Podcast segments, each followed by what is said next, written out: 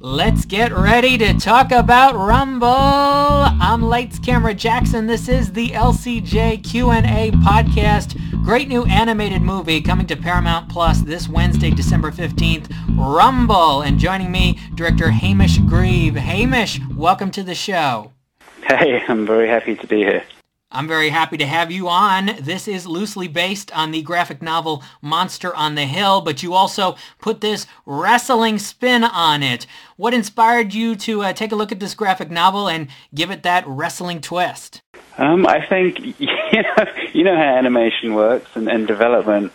It was a very uh, long process and many like twists and turns um, that kind of ended up with this great graphic novel about Victorian monsters in England ended up a giant wrestling uh, film.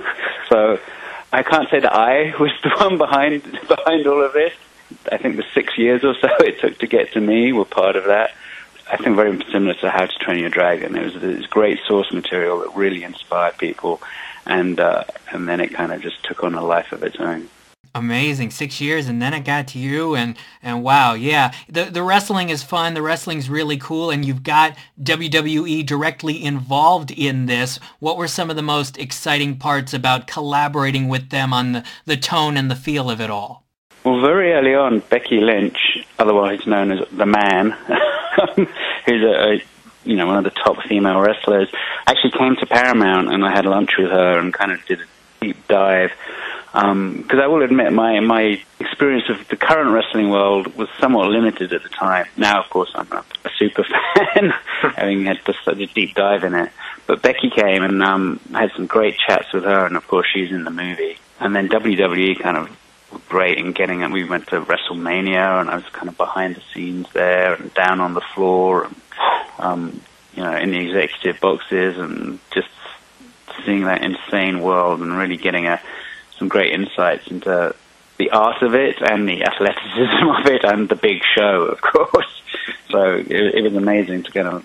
Yeah, and then I was sort of fan from the 80s of uh, of WWF, and there was even a British wrestling scene which was somewhat less impressive than, than WWF. And you know, I'm from I'm from England, so I I even put some Easter eggs for my um, childhood British wrestling icons in there. There you go. Yeah, glad you had the opportunity to do that. And yeah, that is a uh, wrestling fan's dream to be able to experience the WWE events like you were able to do that. And I, I think kids and parents will love watching this together. And what you really capture well, especially early on, Hamish, is the feel that we're in an energetic sports town. I was in Philadelphia recently for an Eagles game. How did you want to portray that sports town feel in Rumble? Yeah, we talked we talked a lot about that because you know it, it is a sports movie, really. You know, there were lots of references to like Green Bay, and um, you know, again, as, a, as an English person, I'm an Arsenal fan, and that feeling on match day when you know the whole neighborhood is is marching towards the stadium was something that I tried to capture. It's a wrestling film, but it's really about all of that that that love of sports and kind of throwing yourself with a passion into a crazy, crazy thing. And all that love you feel for Arsenal and for soccer, football has uh, crossed the pond to us through Ted Lasso over the last couple years. So we're all getting that energetic feel as well. And and with this movie, you've got human girl Winnie and wrestling monster Steve. He is 22 tuds. He's 43 feet tall. They team up. It's interesting to watch the size proportions of everything when it comes to a lot of the scenes. How was it trying to do all of that with the animation? I mean, honestly, that was the biggest challenge of this movie. But like any good challenge, I feel it actually it actually made us make really interesting choices and, and come up with really creative solutions. Because trying, trying to get a two shot or an over the shoulder with uh, one character who's you know almost 50 feet tall and one character's he's five feet tall is difficult. So you have to come up with these you know ways to get her to get her up in the frame, and you have to choose these interesting compositions. And I actually think that's one of the most exciting things about the movie is it feels it feels very different from standard animation films because the scale is so different and the choices that we we have to make to, to make it work as a as a kind of two hander and it's kind of quite an intimate film their relationship So creating that intimacy with that giant scale was was a real challenge, but I think really interesting as well. Yeah, you definitely pulled that off. It was really cool to watch the the scale and the proportions and and uh, the camera angles in certain shots. It definitely is. You are also the co-writer of Rumble. I really like. You're not supposed to like Tentacular. He, he's the villain in this, but I like how you wrote that character. What he says, what he does, how Terry Crews is able to uh, give that voice performance. What were some of your goals, without giving too much away, with how you wanted to give us Tentacular? Well, obviously, there's a lot of kind of touchstones in wrestling, like the whole, you know, the heel turn and going from the face to the heel, um, and that just showmanship and you know the Rock and you know the greats from the '80s as well, like Hulk Hogan and all, all of these guys had these amazing kind of character arcs. So that was a big part of it. And then Terry Crews obviously is Terry, and we had some great conversations before um, before he started because he was a professional athlete. Obviously, he was a um, American football player, and then he kind of bounced around. He wasn't actually a professional wrestler, but he did this kind of gladiator thing. So he was very aware of that that world of being an athlete and that kind of um, hunger that you need, and the sort of dark side of that almost. That like to, to be the best at something, you kind of have to need to destroy or vanquish your opponent. so we talked about that coming into it, and then you know we obviously wanted him to be like a, a, a great villain. I think that was really important to me as well that he was a smart villain, and you were aware of his his motivations were as interesting as our, our, our main characters, and actually very similar in a lot of ways. So yeah, all of that kind of came together to, and then you, you put it in a giant shark creature with tentacles, and it sort of becomes its own crazy thing. He is a, a smart villain and a villain you're interested to see what he does next. And you're also interested and thoroughly entertained with Mac and Mark. The Mac and Mark show, the commentators in this, you got Stephen A. Smith along with Jimmy Tatro. They are hilarious. Congratulations on having these characters and these voice actors. They are fantastic. Yeah, I mean, with Stephen A. Smith, it wasn't so much directing as just saying, and go. so yeah, he would he would give us like exactly what we wanted, which was himself. kind of, I don't know. Can you can you ratchet up Stephen A. Smith? I feel like he was pretty much at ten all the time, and and you know it was it was just so much fun to just watch him go.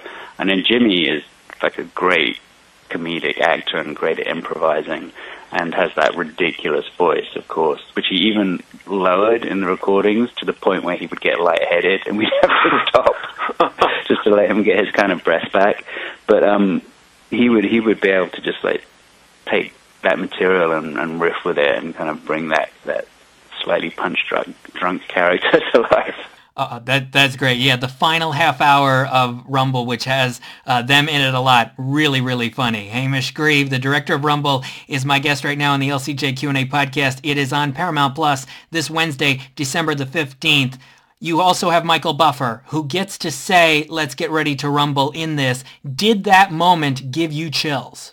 it was it was amazing having him come in and just kind of say, "Okay, let's let's let's hear it," and he and he did it, and then it's pretty hard to direct that. Can you uh, with more feeling now, Mike? it's his it's his catchphrase. So it was yeah, it was amazing to have him do that, and then he did a bunch of other stuff for us. He does um does some of the voiceover stuff at the beginning that works really well he's just you know. It, you recognize that voice immediately, and you've you've heard it so many times in so many big occasions that it really helps set up that first fight monster wrestling animated movie, you gotta have Michael Buffer in this too. Yeah. I want to point out one other voice cast member you have, and that is Tony Danza. Tony Danza, who I, many watched on Who's the Boss. I watched when he had a talk show years ago. Um, he doesn't do a lot of movies, and it's really cool that he was able to be part of this one. What was so special about working with Tony Danza, and what did he see in this project uh, that made him want to become attached to it? Well, again, much like Terry, actually, Tony was a boxer, you know, for a long time. And, That's right. Sparred with, sparred with some of the greats, actually. Um, and so he just really understood this world. He understood this coach character inside out, and and was just so like giving in his performance. It was it was so much fun to see him just like really go there and give it his all. And uh, Siggy's one of my favorite characters in the movie. I mean, I wish I wish there was more of him. Um, honestly, hard to do in an 85 minute movie. Trust me, there's a whole backstory about Siggy that I'll uh, I'll put in um, the sequel or something. nice, yes, yeah, more of him and, and more of Mac and Mark. Get get all of them together. That that would be really good. Exactly. I mean, you want to find out how Siggy lost his leg, right? you want to find out more about all these characters because they're so likable, they're so energetic, and are going to make kids and parents smile as they watch this entire movie. And I really like what Rumble says about generations and families and legacy. What did you in in receiving this movie uh, six years after it, it started? What what did you want to accomplish with those themes of family and, and legacy and generations? Well, it's it's funny because you you come into a movie and you, know you're you're searching for this kind of unifying principle, you know, the theme or the conversation or whatever you want to call it. And we had this, we sort of already had this structure with the two parents, and it, it just it just seemed the most unnatural thing in the world. You're making a movie about these two characters whose parents were the best at what they did, and it's how do you deal with that? And it it's a very specific problem in a way for them. Not everyone has parents who are the best in the world at what they do, right? It was trying to find the universal part of that, and of course we all come from somewhere. We all come from a family or, or don't come from a family. We're all struggling to figure out how we, re- we relate to the past and what our own path is going forward. And that sort of became what their story is about. Yeah, once once we figured that out, everything sort of fell into place. And and you're right, it's it's it is a movie about legacy and how you kind of honor legacy. And people really seem to be sparking to that. So I'm really happy about that. yeah. Course, like, I have my own issues with my dad, who is actually also a director. Um, so maybe there's some personal stuff in there as well. You stuck a few things in. Okay, okay. Yeah, with the flashbacks that you show and with the dialogue and with the situations, especially uh, later on in the film, you definitely get that emotional side to it, and I think audiences will really respond to that. You were previously at uh, DreamWorks working on some movies, including the hilarious Captain Underpants film that came out in 2017. Is that how you um, came in touch with Simon Otto, who was here on the podcast recently and is an animation consultant on this film? Yeah, I mean, I mean you know, DreamWorks is a, a pretty tight place or, or was, and um, yeah, me and Simon go way back, and so when there was the chance of him coming in and kind of bringing his like insane expertise to the uh, to help get all the animations up to speed and to kind of really drill down on what our animation style was, you know, it's such a joy to have him, and uh, yeah, he's a, he's a good friend, so it was great to have him. I really really bring the quality up to to the place that it needed to be. Um, yeah, I mean, all of like honestly, my production designer Christophe was at DreamWorks. Matt Landon, who was my editor, was the editor on uh, Captain Underpants. So it was a bit of a an old old school show in that respect. Yeah, I am friends with uh, Simon and uh, his wife Fumi, and uh, yeah, glad you were able to uh, collaborate with him on this. And yeah, the characters look great. The the wrestling scenes look fantastic. Everything you do with the crowds is is really really good. And as we wrap things up here, Hamish, this movie, I remember seeing a trailer for this almost two years ago before Sonic the Hedgehog, and I'm so glad that it's finally here. What does it mean to you that this is going to be on Paramount Plus for families for this holiday season?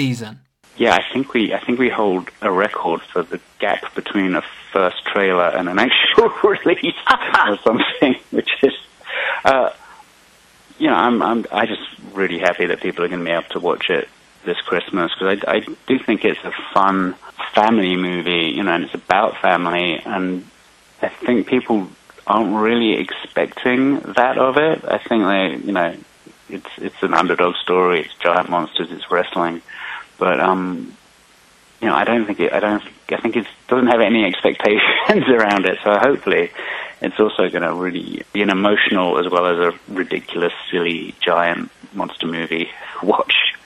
It is fun. It has a great emotional core. Really likable characters, and absolutely worth the wait. Rumble is on Paramount Plus this Wednesday, December 15th. Director Hamish Grieve, thank you so much for being on the LCJ Q&A today. Oh, my pleasure. It's uh, really, really fun to talk about the movie. Oh, yeah, because it is a fun movie. I'm, I'm, glad it's fun to talk about it because it's a fun one to watch. Absolutely. I'm Lights Camera Jackson. Thank you for listening to this episode of the LCJ Q&A podcast. For more, go to lights-camera-jackson.com.